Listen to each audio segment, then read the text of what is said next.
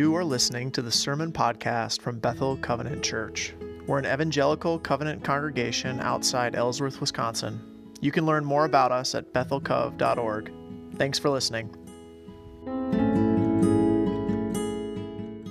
It never feels like enough. Even though I believe um, that God made the world, that He made me, that He's holding on to me, there's always this part of me that uh, screams out or, whispers in my ear and says, Yeah, thank God for those gifts, but you know, if you made a little bit more money, you would feel so much better. Uh, if you, uh, Todd, if you treat yourself to, to that, that lunch out, it will it'll eliminate your stress. Uh, if you could just buy that nicer car, um, you wouldn't have to worry about it breaking down. Um, but you still have to change the oil on nicer cars. So. if you avoid that person that's hard to deal with, you know, this is in my head, uh, maybe you'll have more time to relax, you'll feel better. If you didn't give that money to that person or buy that thing for somebody, you could save more time. What if you're missing out by not taking that vacation? Or, or even, I think in my head it sounds like this, maybe it's like this for you, I don't know.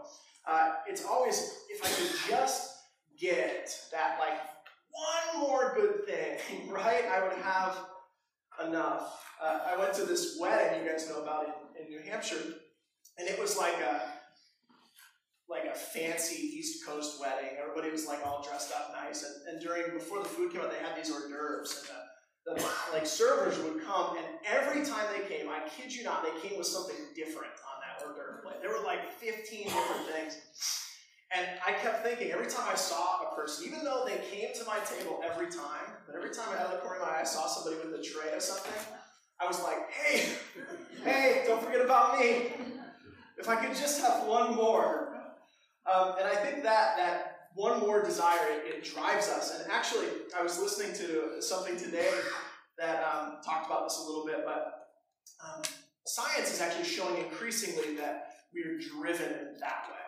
Um, and, and science has a word for it. It's the hedonic treadmill. Uh, and psychologists have studied this in people uh, over long periods of time. And what most of us think, right, if I could make a little bit more money or get that job or whatever, I'd be much happier. Um, uh, psychologists have found that, you know, when you get that thing, if you buy that house or you win the lottery or whatever, like you do get happier. Uh, you feel happier. Your life feels like it's going a little bit better, but it only takes like a couple of weeks for you to adjust uh, to whatever that good thing is. You know, you get that $10,000 raise. I mean, maybe, who knows, right? And you're happier for seriously maybe a month. and then the next thing you know, there's something else that you want, and you don't really feel any different. They've, they've tested this. Uh, another example, and this is what I heard on the, the thing I was listening to this morning. Uh, they did a, a study where they asked people that made about $30,000 a year. It's a tough, tough living to make it on. And they said, How much money would you have to make to feel like you had enough? And most of those people, they averaged around $50,000. Um, and then in the next question, they asked people that made $100,000 a year, and they asked them, How much would you need to make to feel like you have enough? And they thought they needed to make $250,000. Isn't it interesting that the more you have, the more you think you need to really be happy.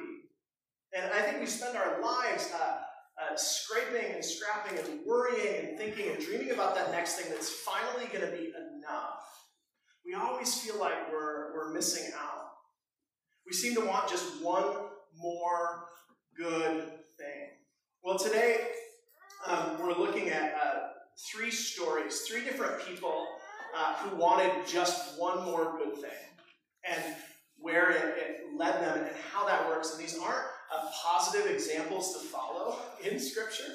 Uh, they're, I think, really real examples of what it means to be a human being and um, where sometimes this thinking leads us. And so, so I have three, three short stories. The first one is, is in Genesis uh, chapter 3. Uh, and you, I'm sure you know the story, and you might notice that we come back to Genesis a lot around here. And that's because uh, it lays the foundation for so many things about Scripture and about the gospel and about life.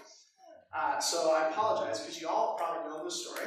But if you know the story of Genesis, it starts with God creating the world, right? And just like we talked about, it's just packed full of abundance. If you read uh, the beginning of Genesis, God talks about how um, it talks about how everything is placed in just the right way. And everything is, is perfectly set up, and the, the creation story ends. And, um, and God says, Hey, to the humans, I give you the fruit of the trees to eat. And he says, And to the animals, the livestock, I give you the plants of the ground, right? And the reason this is in here, it's, it's to show us in Genesis that God had made the world just so. It was packed full of abundance, and there was enough for everyone. And on top of that, in an extra act of abundance, it says that God planted a garden in the east. He planted a special garden, and inside of it, he put the human beings that he had created. Uh, and and their, their names in the beginning are just Ish and Isha, which is just a man and from, from man. Adam and Eve, we talked about, right? He puts them in the garden. He says, okay, you guys can eat, right, from any tree in the garden, but, like, what can't you do? He says, there's one tree I don't want you to, to eat from. And when I was I was growing up, he puts that tree right in the middle of the garden. When I was growing up, I was like, come on, Lord, like, build a wall around it or something, you know. Why are you putting a tree in the garden that they're not supposed to eat? Um, and even on the other side, you know, the human beings, they, they go ahead and do it. And you're like, you know, really you could have not, like you could you couldn't resist the one thing, you had everything else. Uh, the story goes like this: the garden's planted, the man and the woman they know they're not supposed to eat from the tree, and, and this is what happens. It says the serpent was more crafty than any of the wild animals the Lord had made. Um, this uh, something is off in the garden, this force of evil. And he, he says to the woman, Did God really say, You must not eat from any tree in the garden? Uh, he's tricky here. The, the, serpent's a really good salesman because uh, he's hitting her with a lie that's easy to correct, but it plants an idea. He says, Did God really say, like, what kind of God says you can't eat from any of my trees? And he says, No, no, no, no. He didn't say that. He said, You can eat from all the trees except for for just uh, this one. You must not eat from this tree in the middle. Uh, you must not touch it, or you will die. And the serpent says, You're not going to die. For God knows that when you eat from it, your eyes will be open and you'll be like God, knowing good and evil. So here's Eve. She's been given everything, and not just to pick on Eve. This is, um, I think, if we're honest, something we discover uh, in all of our lives. Uh, she's been given everything. She's in the perfect garden, made by God who knows her because He made her. Everything's perfect. She's there with her with her husband. Everything has a place. She can eat from any tree in the garden. There's just one more thing I'd like to have. And it says this, this is in verse 6. She understands what's going on. It says, When the woman saw that the fruit of the tree was good for food pleasing to the eye, and also desirable for gaining wisdom. She took some and she ate it. She also gave some to her husband who was with her, and he ate it. So here's Adam and Eve. They know what they're supposed to do. They've been told. They had an opportunity to say back uh, to the serpent what they knew they weren't supposed to do, but they just couldn't help themselves. And, and we like to blame Eve or blame Adam. And, and you know, the story goes, well, Thanks for messing it up, guys. but if we're honest, there's something really uh, true and, and, human about that because it seems like no matter what we have, right, it's, it's never enough. The, the next story, um, and, this is what's amazing to me, um, this same story, uh, it repeats over and over and over again in the Old Testament.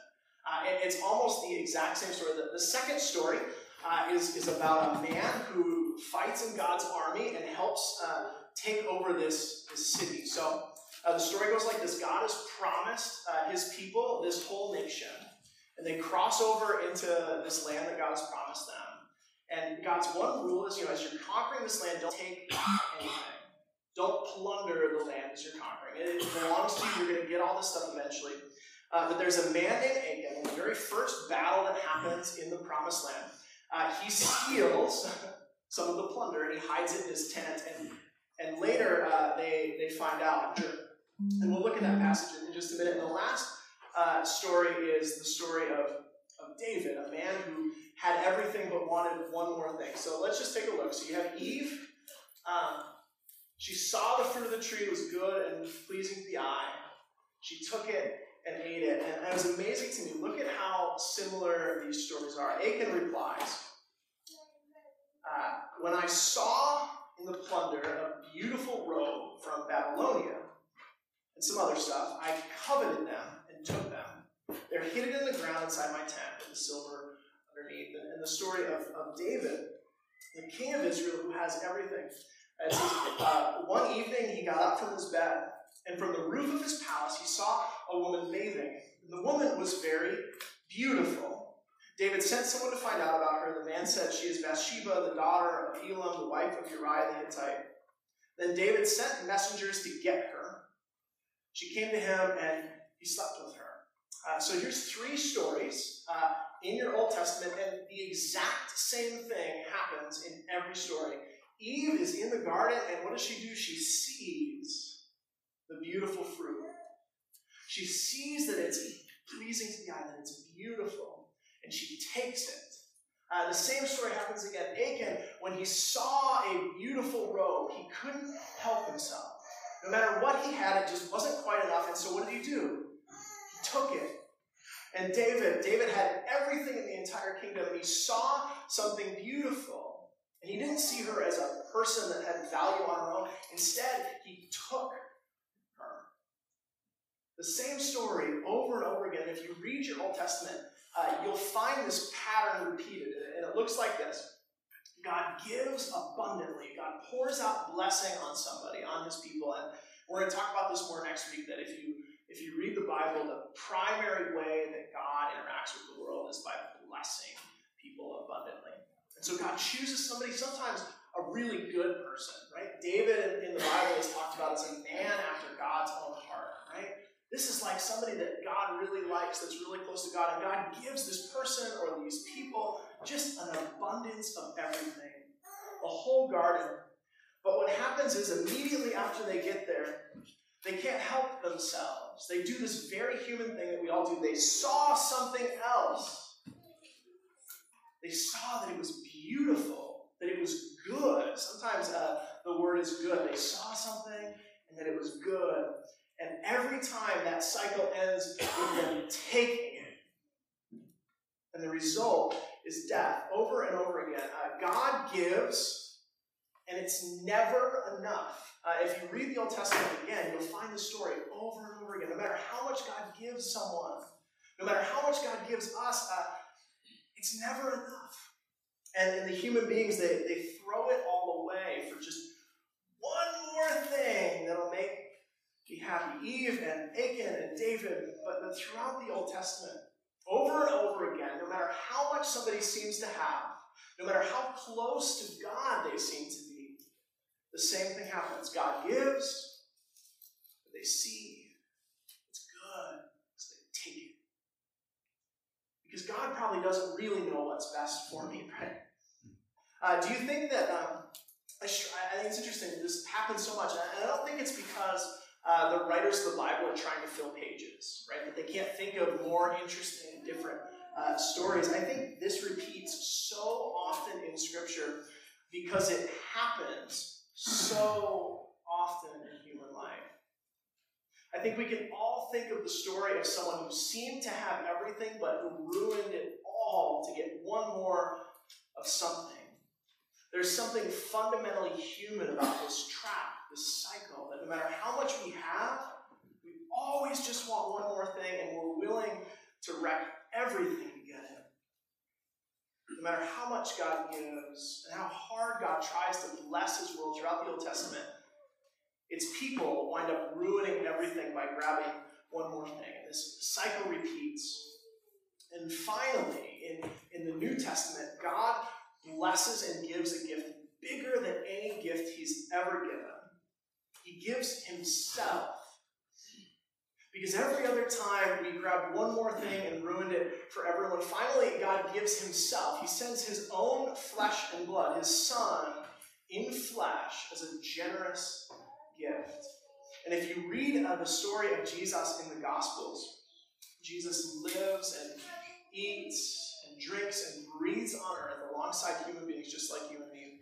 And there's a moment right before Jesus does any miracles or teaches anything where he goes into the desert and he encounters uh, the evil one, the serpent, in the desert. And he gets a chance to take everything for himself, but he refuses.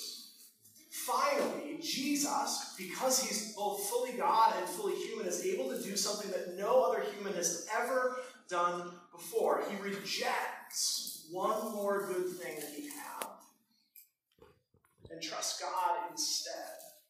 He does what we never seem to be able to do, and he lives his life out of it. He lives his life out of God's abundance. Everywhere Jesus goes, people are blessed by his presence in real, practical ways. He heals, and he feeds, and he sets free. And he does this all the way uh, to the cross, where he gives his life to cover over that sin. That thing that we just can't stop ourselves from doing. That same thing that Eve did, and Achan did, and David did, and all of us have probably done at one time or another. And on the cross, he gives his life to cover over, to defeat, to put an end to that pattern, to break the cycle. And three days later, he rose again to eternal life. And, and that's who offers us a new way. Uh, he offers us an opportunity to finally uh, receive God's blessing and live out of it. Um, Jesus puts it this way. This is one of the ways he puts it in Matthew. Yes, we always think one more thing. In uh, Matthew 16, 24 through 25, he says, If you want to be my disciple, if you want to be like me, if you want to follow me, you must deny, they must deny themselves, take up their cross, and follow me. And then he says this. He says, Whoever wants to save their life will lose it. But whoever loses their life for me will find it. He takes that same cycle, right? That uh, that desire, that seeing, that desiring, that taking, and he says instead, if you desire to be my disciple, don't take, deny yourself, and follow me, and you'll find life. Uh, we can live our whole lives thinking, if I just get one more thing, then I can be generous to my neighbor. We can live our whole lives thinking, if I just make a little bit more money, then I can give to that person who needs my help. If I just had one more thing paid off, then I could give to the poor. If I just had a little bit more time, I could care for that person. If I just had one more thing, then I could follow Jesus. I could trust God if I just had one more thing. We always think that one more good thing is going to be enough, but it never is. It wasn't enough for Eve or David or Achan because the things we have are never enough for us. We can live our whole lives, and I don't care how much you make, you'll never have enough to share. You'll never have enough time in your life to serve somebody. You'll never have enough help to help somebody out in need. So Jesus says, instead, trust me to hold on to your life. Let me hold on to you. Give your life to me. Deny that thing that you think is going to make it all better and instead follow. And when you lay those things down, you'll find true abundance from God. If you want to find life, give your life to Him. Uh, and it won't look like a, good friend of mine says all the time, it won't look like Lamborghinis on the moon, right?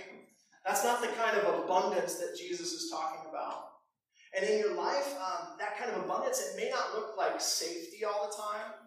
It may not even always look like security or health or even wealth in this life. You may even miss out on possessions and vacations and experiences and time that you think you really want. You know, most of Jesus' disciples didn't find that kind of abundance following him. But what they did find was an abundance that is bigger than what is in your bank account, that stretches past your death and into resurrection, into God's renewed and abundant creation.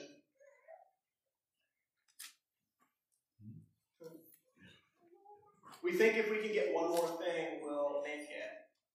But Jesus believed it was the opposite. That if we give our lives up, we'll find them.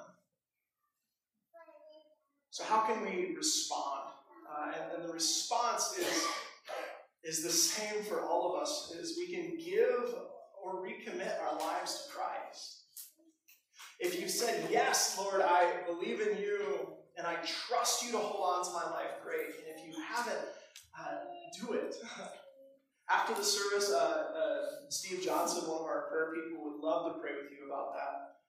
Um, but I think God is always calling us to daily again give ourselves away, to deny ourselves, to take up that cross and follow Him. Now, I don't know what it is in your life that uh, is keeping you going, what it is that you're looking for next, what one more thing there is that you think is going to make it all better. But whatever it is, ask God what He's calling you to give instead.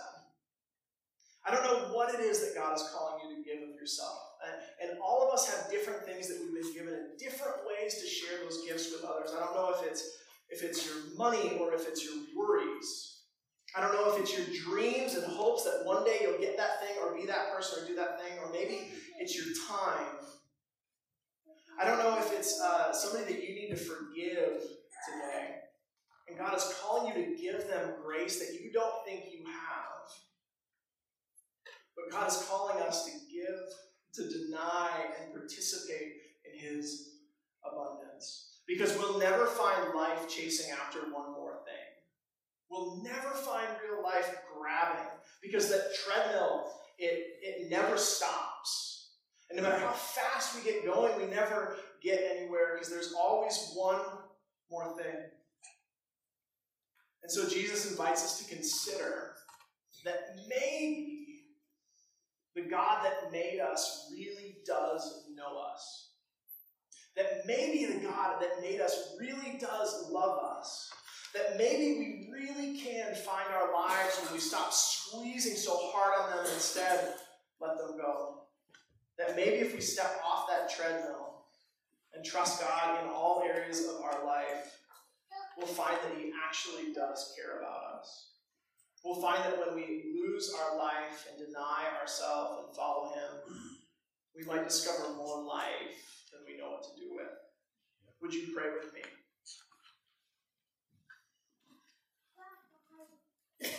Lord God, we are all uh, Eve and Achan and David. It doesn't seem to matter uh, what we have. It's a lot or a little, it always feels like not enough.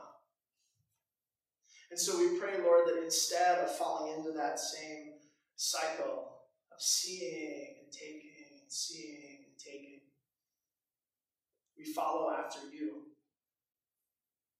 We embrace uh, the gift of your sacrifice. We look to you, Lord, and say, Lord, set us free from that sin that holds us captive. Fill us up with your spirit and show us a new way. We thank you, God, for the generous, abundant blessing you give to all of us. Help us to see it. Help us to trust it and to trust you that you really have given us enough. And help us to discover that by opening up and sharing with somebody who needs it so that we might participate in your abundance. In your name, amen. Thanks for listening to the Sermon Podcast from Bethel Covenant Church. We're an evangelical covenant church outside Ellsworth, Wisconsin, and you can find out more about us at bethelcov.org.